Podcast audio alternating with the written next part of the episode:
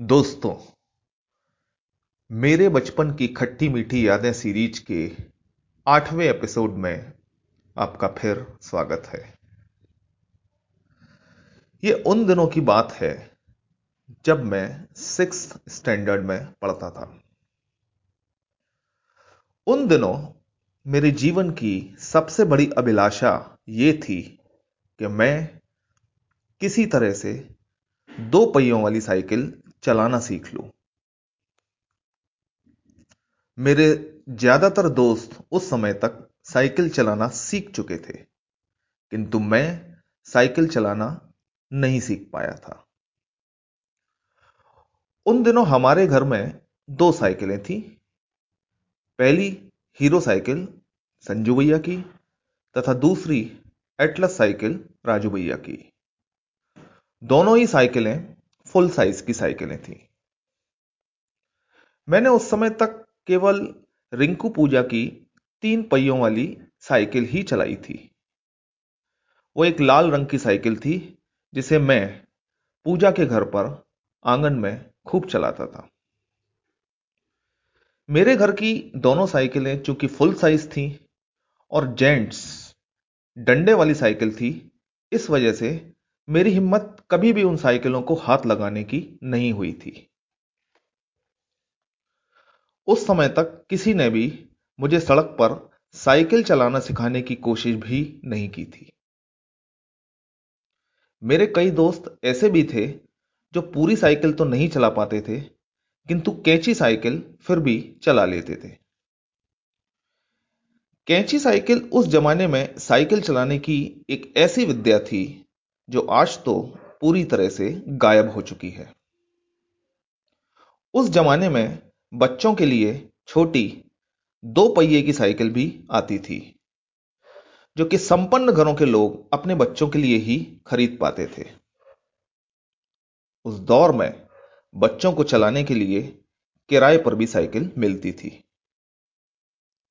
शायद उस समय 20 पैसे में एक घंटे के लिए साइकिल किराए पर मिलती थी। एक घंटे से पाँच मिनट ऊपर हो जाने पर दुकानदार दो गुना किराया वसूल लेता था। तो एक दिन हुआ कुछ यूँ कि दानावली में हमारे घर के सामने गणेश मेडिकल वालों का घर था। उनका लड़का सोनी, मेरा दोस्त था। सोनी एक गोरा चिट्टा और खूब, खूबसूरत लड़का था। उसके पास अपनी खुद की बच्चों वाली हरे रंग की एक दोपहिया साइकिल थी। सोनी अक्सर अपनी साइकिल पर बैठकर दानावली की सड़कों पर फर्राटा भरा करता था। यह देखकर मुझे बहुत कोफ्त होती थी। एक तो मेरे पास साइकिल नहीं थी तथा दूसरे मुझे साइकिल चलानी आती भी नहीं थी। तो एक दिन शाम के समय सोनी दानाउली की सड़कों पर अपनी साइकिल दौड़ा रहा था। उस समय मैं, माँ और संजू भैया के साथ घर की गोंक में खड़ा था। सोनी को साइकिल चलाता हुआ देखकर मैं माँ से बोला, माँ माँ, मुझे भी सोनी जैसी साइकिल दिला दो ना पापा से कहकर। सुनकर माँ तो कुछ नहीं बोली, किंतु पास में खड़े हमारे भ्राताश्री बोले तू पहले साइकिल चलाना तो सीख ले, उसके बाद ख्वाब देखना नई साइकिल के। साइकिल चलानी वालानी तो आती नहीं है, और चले हैं नई साइकिल लेने। सुनकर मेरे पूरे तन बदन में आग लग गई, और मैं जोश में आकर बोला, मुझे साइकिल चलानी आती है, मैं सोनी की साइकिल चला सकता हूँ। सुनकर संजू भैया हँसते हुए बोले अच्छा तो एक काम कर। तू सामने सोनी की साइकिल चलाकर दिखा दे। तो हम लोग तुझे नई साइकिल दिलवा देंगे। यह सुनकर मैं जोश में भर गया और दौड़ता हुआ भागकर नीचे सड़क पर पहुँचा।